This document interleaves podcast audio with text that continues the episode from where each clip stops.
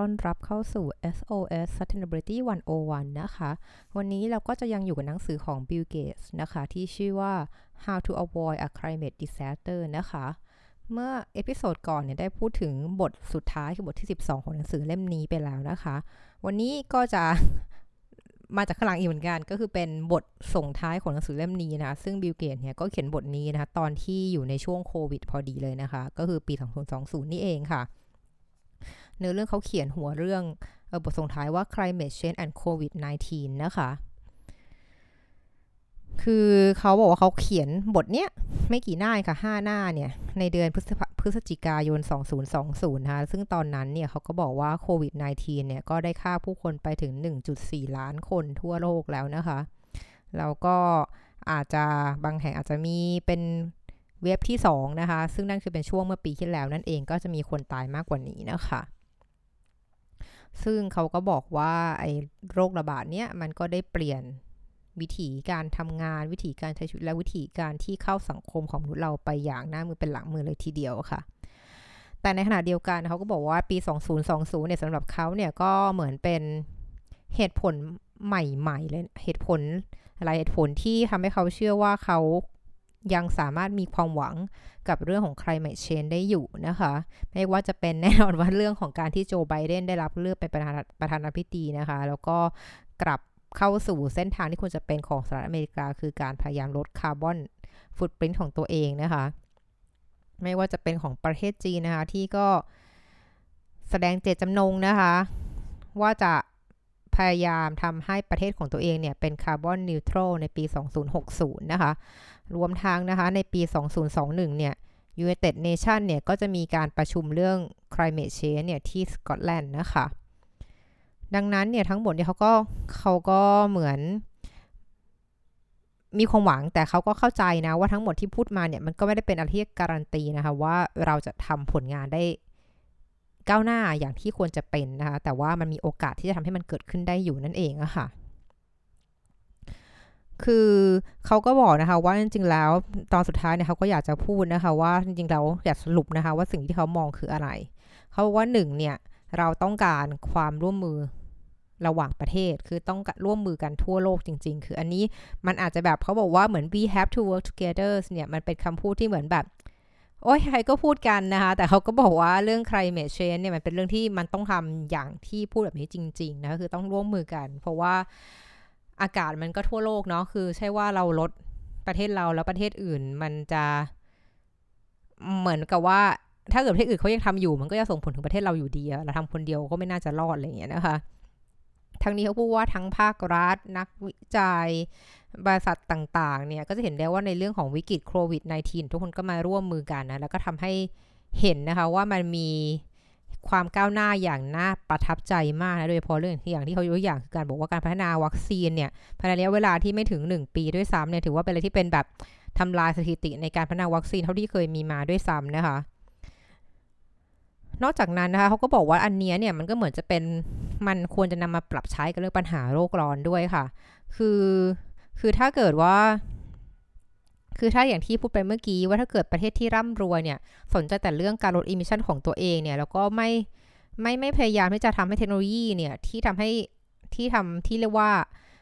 ทำอากาศให้ไม่สกปรกมากไปกว่าเดิมขึ้นมาสำหรับทุกคน คือนั่นหมายความว่าสำหรับทุกคนเนี่ย keyword เนี่ยคือการที่พูดถึงว่ามันต้องเข้าถึงได้สำหรับทุกคนในโลกใบนี้ หรือน้อยก็ประเทศที่ยากจนก็ควรจะมีโอกาสที่สามารถใช้ เทคโนโลยีนี้ได้เหมือนกันไม่ใช่แค่ของประเทศที่ร่ำรวยเนี่ยสามารถใช้เทคโนโลยีนี้ได้ ซึ่งถ้าเกิดทำได้อย่างนั้นเนี่ยมันก็ไม่ช่วยอะไรอยู่ดีนะคะเพราะว่าประเทศที่ยากจนก็ยังต้องใช้พลังงานที่สกปรกต่อไปนะคะ ดังนั้นเนี่ยการช่วยเหลือกันและกันเนี่ยมันไม่ใช่แค่แบบมันมันไม่ใช่แค่แบบเรื่องเรื่องที่เหมือนทำแล้วได้อะไรอะแต่มันจำเป็นจริงๆในเรื่องนี้นะคะ คือ คือไม่งั้นเนี่ยมันก็ไม่เกิดอะไรขึ้นมา ซึ่งในหนังสือพูดถึงเรื่องของเมืองเท็กซัสเรื่องเรื่องเรื่องของรัฐเท็กซัสด้วยนะคะบอกว่าเนี่ยอุณหภูมิของรัฐเท็กซัสเนี่ยมันมันจะไม่หยุดสูงขึ้นนะคะมันจะสูงขึ้นเรื่อยๆนะคะ ถึงแม้ว่าถ้าถ้านะคะถ้าการปล่อย emission จากการเพาะปลูกในอินเดียเนี่ย ไม่ลดลง คือ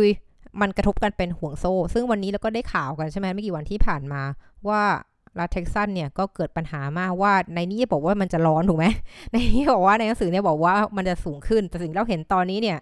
คือมันเกิดเป็นอากาศที่หิมะตก 6-7 นิ้ว ซึ่งรัฐเท็กซัสเนี่ยถือเป็นรัฐที่โดยทั่วไปก็คืออากาศร้อนตลอดปี พอเกิดเหตุการณ์ช็อกแบบนี้ขึ้นมาเนี่ย คืออยู่ๆ หิมะก็ตกหนักขนาดนี้เนี่ย รัฐก็รับมือไม่ทัน ผู้คนก็เสียชีวิตเพราะอากาศมันหนาว อันนี้ค่ะมันเป็นสิ่งที่เรียกได้ว่าคำว่าโลกร้อนเนี่ยไม่ได้ถึงว่าทุกแห่งในโลกมันจะร้อนขึ้น แต่มันหมายความว่าอะไรที่มันไม่ปกติเนี่ยมันก็จะกลับด้านกันอะคือถ้าเกิดมันร้อนก็ร้อนมากขึ้น หรือว่าถ้าเกิด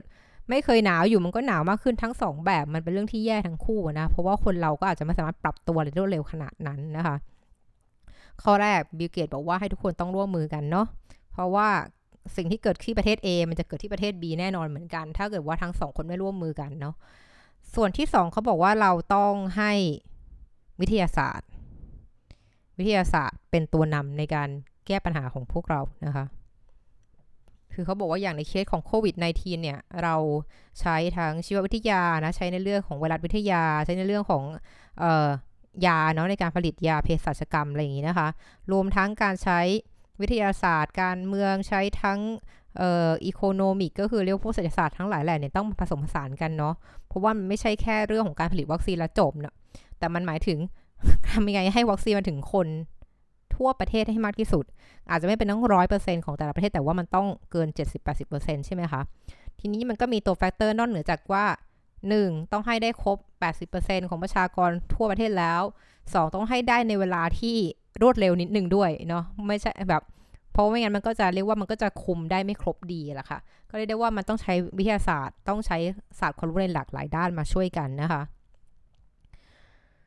ซึ่งตรงนี้ค่ะไอเรื่องของโรคระบาดระบาดพิทยาเนี่ยก็จะบอกนะคะว่าไอความเสี่ยงเนี่ย ของโควิด -19 เนี่ยมันมีอะไรบ้างนะคะแล้วก็จะทำอย่างจะหยุดมันได้นะก็เช่นเนี่ยการใช้ herd immunity จะให้ herd เรียกว่าภูมิคุ้มกันหมู่นะที่ผ่านการฉีดวัคซีนทั้งหมด ทั้งเรื่องของการใช้หน้ากากอะไรอย่างเงี้ยเนาะทั้งเรื่องการล้างมือการเว้นระยะห่างระหว่างกันนะนี่คือวิทยาศาสตร์บอกเราให้ทำอย่างนั้นถูกไหมคะเขาก็บอกว่าวิทยาศาสตร์ของโลกร้อนเนี่ยมันก็บอกเรานะว่าทำไมเราต้องเปลี่ยนแปลงนะแล้วก็แต่ว่ามันไม่ได้บอกว่าทำอย่างไรเอางี้แล้วกัน คือวิทยาศาสตร์นักวิทยาศาสตร์เนี่ยด้าน สภาวะอากาศก็จะบอกนะคะว่าว่าทำไมเราต้องเปลี่ยนนะเพราะมันเกิดอะไรขึ้นนะคะ ทีนี้พอไม่ได้บอกว่าหาไม่ได้บอกว่าอย่างไรเนี่ย ดังนั้นพวกเราก็ต้องใช้ทั้งวิทยากรรม ใช้ทั้งฟิสิกส์ใช้ทั้งวิทยาศาสตร์สิ่งแวดล้อม เศรษฐศาสตร์และทุกอย่างนะคะมาผสมผสานกันนะคะ ไม่ว่าจะเป็นเรื่องของ humanity เนาะเรื่องเรื่องสังคมศาสตร์อะไรพวกนี้ด้วยเนาะก็ผสมกันในการแก้ปัญหาคือก็คือเรียกได้ว่าคนเราต้องเลิกมองและแก้ปัญหาอย่างเป็นไซโล คือทุกคนต้องร่วมมือกัน และทุกคนต้องยอมรับว่าเราไม่รู้ทุกอย่าง เราต้องเรารู้ตรงนี้คนนู้นรู้ตรงนู้นแล้วมาผสมกันอย่างไรนะคะ ส่วนตอนที่3พอพูดข้อที่3เขาบอกว่าที่เป็นข้อสรุปเขาคือว่าวิธีการแก้ปัญหาหรือ our solution เนี่ยควรจะต้องตอบโจทย์ ความต้องการของผู้คนที่ได้รับผลกระทบสูงสุด อันนี้น่าจะเป็นตัวที่ keyword ก็คือว่าคนได้รับผลกระทบอย่างรุนแรงที่สุด นั่นหมายความว่าโควิด -19 เนี่ยอย่างโควิด -19 เนี่ย คนที่ได้รับผลกระทบเยอะที่สุดเลยหรือทรมานกับมันมากที่สุดเนี่ย มันคือคนกลุ่มคนที่มีทางเลือกที่น้อยที่สุดเช่นกัน คือสมมติเขาบอกว่าอย่างเช่นเรื่อง work from home อย่างเงี้ยค่ะเขาบอกว่ายกตัวอย่างเรื่อง work from home นะ การการที่เหมือนหรือแม้แต่ work from home คือทำงานที่บ้านใช่ไหมรวมทั้งการแบบขอเวลาขอลางานเนี่ยไปไปดูแลตัวเองไปดูแลครอบครัวเนี่ย สองอย่างเนี้ยคือคือกลุ่มที่จะโดนผลกระทบมาก ๆ ก็คือกลุ่มที่ไม่ว่าคนกลุ่มผิวดำนะคะหรือแม้แต่กลุ่มที่มีฐานะยากจนนะคะคือเขาก็ยกตัวอย่างเลยนะว่าในสหรัฐอเมริกาเนี่ยกลุ่มคนผิวดำนะคะแล้วก็กลุ่มพวกลาตินนะอเมริกานะคะคือเป็นกลุ่มคนที่ท่านเนี่ยนับสัดส่วนแล้วจากคนที่ติดโควิดเนี่ยเป็นกลุ่มคนที่ติดโควิดเยอะเยอะกว่าคนขาวนะคะคือถ้านับเป็นสัดส่วนเนาะแล้วก็ตาย เสียชีวิตจากโควิด -19 เยอะกว่าด้วยนะคะ รวมทั้งก็บอกว่ากลุ่มกลุ่มนักเรียนที่เป็นชาติพันธุ์เหล่านี้นะคะ เขาก็จะ ไม่ค่อยสามารถที่จะเรียนออนไลน์ได้ อันนี้ฟังคุ้นๆไหมเหมือนที่ประเทศไทยเราเลยนะคะ เพราะประเทศไทยเราเนี่ยเขาก็บอกว่าถ้าเทียบกับเด็กผิวขาวเนี่ย คนกลุ่มเหล่านี้ก็มีโอกาสที่จะเรียนได้น้อยลงนะคะ เราก็ตรงตรงพวกเหล่านี้ค่ะ จะเห็นได้ว่าเขาเขาก็มีตัวเลขให้ดูนะคะว่า สี่อัตราการเสียชีวิตของพวกเขาเนี่ย ก็สูงกว่า ปกติสูงกว่าคนผิวขาวถึง 4 เท่าเลยทีเดียวนะคะ ดังนั้นนะคะก็บอกว่าในทั่วโลกเลยเนี่ยโควิด -19 เนี่ยก็ถือว่าเป็นเป็นเป็นเป็นพอมันเกิดขึ้นปุ๊บเนี่ยมันทำให้ความพยายามที่จะแก้ปัญหาหรือขุดความก้าวหน้าแก้ปัญหาความยากจนทั่วโลก และแก้ปัญหาเรื่องโรคระบาดเนี่ย มันเหมือนถดถอยค่ะ กลับไปเป็นสิบสิบปีเลยนะคะ เพราะว่าเนี่ย เพราะว่าเมื่อรัฐบาลเนี่ยต้องไปใช้ทรัพยากรทั้งหมดที่มีเนี่ยในการแก้ปัญหากับโรคระบาดเนี่ย พวกเขาก็จะต้องดึงพวกทั้งทรัพยากรมนุษย์นะคะทรัพยากรบุคคลและก็เงินเนี่ยออกไปจากสิ่งที่เขากำลังทำอยู่นะคะไม่ว่าจะเป็นเรื่องโปรแกรมฉีดวัคซีนสมมติเดี๋ยวฟ้าคิดว่าในในอย่างแอฟริกาเนี่ยไม่ว่าจะฉีดวัคซีนโปลิโอฉีดวัคซีนอะไรต่าง ๆ เนี่ย ตอนนี้เงินที่มันควรต้องไปฉีดวัคซีนอย่างนั้น ที่มันควรต้องรันคนดำเนินงานต่อไปเนี่ยมันหยุดลงเพราะว่าคนต้องเอาทรัพยากรทั้งหมดเนี่ยมาลงที่โควิดก่อนนะคะ คือเขาบอกว่าไอ้คำว่าถดถอยไปถอยหลังไม่กี่ปีเนี่ย คือคราวนี้เขาบอกเลย 25 ปีนะคะ คือเขาบอกว่าเหมือนเราสูญเสียเวลา 25 ปีที่เราได้ดำเนินการมาแล้วเนี่ยไปภายใน 25 วีค 25 สัปดาห์ที่เกิดโควิดนั่นเองอะคะ่ะ ก็เป็นอะไรที่น่าสนใจ แล้วก็ ก็ก็ว่าไม่ได้เนาะก็คือทรัพยากรคนทรัพยากรมีจำกัดอะคุณก็ต้องจัด priority ของมันว่าต้องทำอะไรก่อนใช่ไหมคะเขาก็พูดต่อนะคะว่าประเทศที่ร่ำรวยเนี่ยก็จริงๆแล้ว ก็ใจดีนะ คือตามความเห็นเขาบอกว่าก็ถือว่าเอื้อเฟื้อเผื่อแผ่ในการให้ความช่วยเหลือด้านสาธารณสุขนะคะ แก่ทั่วโลกนะคะ แต่ในขณะเดียวกันเขาก็บอกว่ามันก็เลยต้องพอเกิดเหตุการณ์โควิด -19 ขึ้นปุ๊บเนี่ยมันก็เลยมีความต้องการที่คุณต้องเอื้อเฟื้อมากยิ่งขึ้นด้วยซ้ำเพื่อช่วยสิ่งที่คุณสูญเสียไปจากเหตุการณ์โควิด -19 นะคะ และสิ่งที่สำคัญนอกเหนือจากแค่ชดเชยเนี่ยคือคุณต้องเตรียมพร้อมที่จะรับโรคระบาดระลอกใหม่อีกเช่นกันที่อาจจะไม่ใช่โควิด -19 แล้ว แต่เป็นตัวอื่นขึ้นมานะคะ ซึ่งในเรื่องเดียวกันนี้ถ้ามองในภาพใหญ่เขาจะบอกว่า มันก็เหมือนกันที่เราก็ต้องวางแผนนะ เพื่อจะเตรียมตัวเปลี่ยนผ่านนะ transition นะคะ ไปสู่อนาคตที่การปล่อย emission การปล่อยก๊าซคาร์บอนไดออกไซด์การปล่อยก๊าซเรือนกระจกเนี่ย มันต้องกลายเป็นศูนย์ให้ได้นะคะ เขาบอกงี้ค่ะว่า คือกลุ่มผู้คนที่ยากจนในประเทศที่ยากจนเนี่ยต้องการความช่วยเหลืออย่างมากนะคะ ในการปรับตัวให้เข้ากับโลกที่ร้อนขึ้นเรื่อยๆนะคะ หรือเขาแค่ว่าอุ่นขึ้นเรื่อยๆนะคะ แล้วก็ประเทศที่ร่ำรวยอยู่แล้วนะคะก็ต้องตระหนักนะคะว่าการเปลี่ยนผ่านพลังงานเนี่ยมันมันจะต้องเกิดการเรียกว่า disrupt คือเรียกว่าเกิดการทำให้สิ่งมีการใช้ชีวิตในปกติในสังคมเนี่ยที่เราพึ่งพาเนี่ยระบบพลังงานแบบที่เราใช้ในทุกวันนี้มันต้องเปลี่ยนไป อันนี้คือสิ่งที่มันต้องเปลี่ยนนะคะ คือไม่ว่าจะเป็นพื้นที่ที่เราบอกว่าไม่ว่าไม่ว่าจะเป็นการ สิ่งที่มันต้องเปลี่ยนที่เขาพูดยกอย่างนี้เนี่ย ก็จะมีทั้งเหมืองถ่านหินนะคะที่เป็นเหมือนจุดพลังงานหลักนะคะ ของอุตสาหกรรม ไม่ว่าจะเป็นพูดถึงเรื่องการผลิตซีเมนต์พูดถึงเรื่องการผลิตเหล็กกล้า แล้วก็เรื่องการผลิตรถยนต์นะคะและนอกจากนี้เนี่ย ถ้าเกิดพอให้คิดภาพว่า ถ้าเราต้องเปลี่ยนอุตสาหกรรม เปลี่ยน skill เราให้ผันไปเป็นแบบคาร์บอนต่ำๆเนี่ย คือการอะถ้าแบบเอารุนแรงเลยนะ เอาแบบอุดมคติและเวอร์เลยคือ ปิดเหมืองทุกแห่งในโลกนี้ คือห้ามทำเหมืองถ่านหินอีกเด็ดขาดคำถามคือปิดแล้วมันไม่ใช่แค่ปิดแล้วจบไงมันมีเรื่องอื่นต้องกังวลอีก นั่นก็คือหมายความว่าแล้วแล้วคนงานล่ะ แล้วคนงานที่ทำงานตรงนั้นเนี่ยมันมันมันจะไปไหนเนาะและอันนี้คือไม่ใช่แค่เหมืองไงมันมีทั้งอุตสาหกรรมถ้าอย่างในที่เขาพูดเนี่ยเดี๋ยวค่อยๆเล่าต่อไปในบทอื่นเนาะ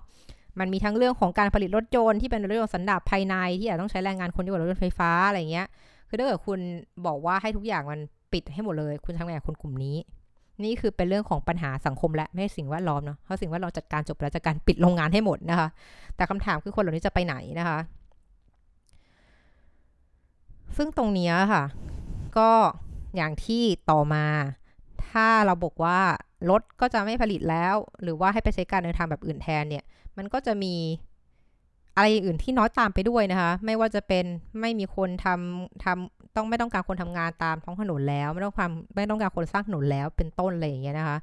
ซึ่งกลุ่มเหล่านี้เนี่ยตรงนี้ก็เป็นกลุ่มที่มีรายได้ต่ำอยู่แล้ว แล้วก็ต้องพึ่งพาเงินที่แบบเป็นรายวันนะคะ กลุ่มนี้เนี่ยคุณควรจะต้องศึกษาวิจัยให้มากว่าทำไงกับเขา คุณต้องไป reskill เขาไหมคุณต้องทำอย่างไร ให้เขาสามารถเข้าไปทำในอุตสาหกรรมใหม่ที่อาจจะเกิดขึ้น ที่เป็นอุตสาหกรรมที่เป็นคาร์บอนต่ำนั่นเองค่ะ และสุดท้ายนะคะเขาก็บอกค่ะว่า เราเนี่ยสามารถทำสิ่งต่างๆที่จะที่ทั้งช่วยเหลือเศรษฐกิจนะคะของเราเนี่ยจากมหาภัยของโควิดนะคะในขณะเดียวกันเราก็ ก่อให้เกิดนวัตกรรมใหม่ๆนะคะที่จะช่วยลดทอนผลกระทบด้าน climate change ได้เช่นกันนะคะ ซึ่งตรงนี้เขาต้องการเปรียบเทียบเลยค่ะว่าเราเราทำได้หลาย ๆ ครั้งเนี่ยเราทำได้ทั้งคู่ไปพร้อม ๆ กันเนาะเขาก็บอกว่าอยากให้ลงทุนในเรื่องของการการวิจัยเรื่องพลังงานสะอาดนะคะ แล้วก็เรื่องการพัฒนาต่างๆ โดยรัฐบาลเนี่ยก็ควรจะต้องมีการแผนฟื้นฟูเศรษฐกิจนะคะที่ เป็นแผนที่ต้องช่วยลด emission ด้วยนะคะที่เหมือนกับมีหลายประเทศก็พูดเหมือนกันว่าอย่างน้อยบางประเทศเยอรมันที่ไฟฟังข่าวเนี่ยก็คือว่าเขาจะเรียกว่าแผนใหม่ฟื้นฟูเศรษฐกิจหลังจากโควิดเนี่ยมันต้องใส่ใจเรื่องสิ่งแวดล้อมเข้าไปในแผนด้วย ไม่ว่าจะเป็น smart city ไม่ว่าจะเป็นการเปลี่ยนถ่ายพลังงานให้เป็น renewable energy ก็ตามทีนะคะ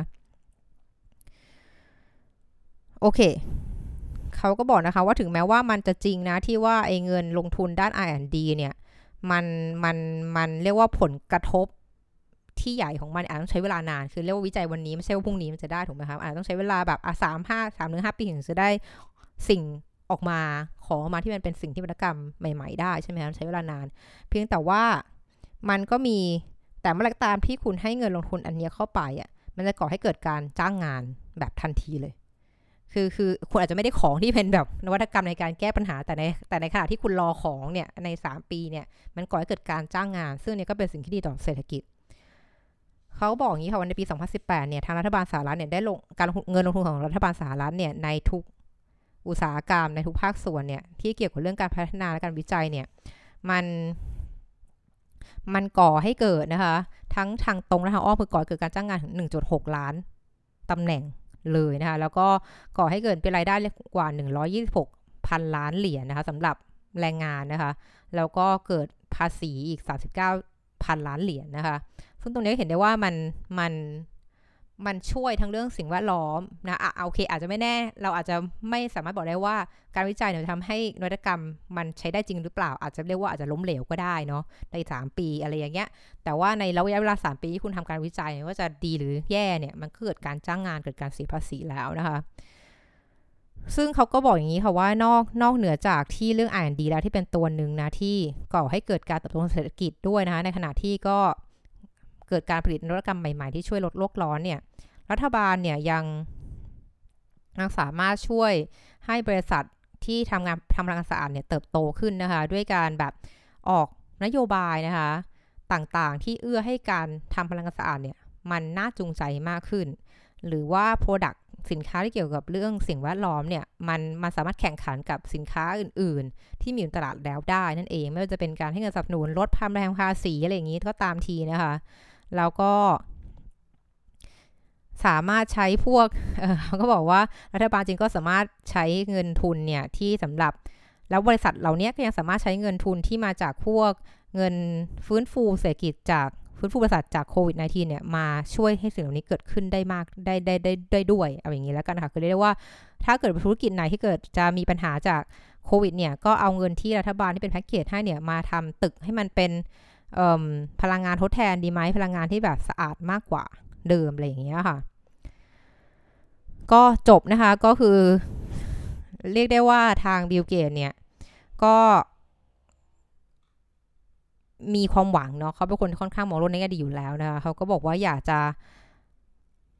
ให้เนี่ยทุกคนเนี่ยไม่หยุดเนาะในการพัฒนาและในการช่วยมือช่วยกันในการแก้ปัญหา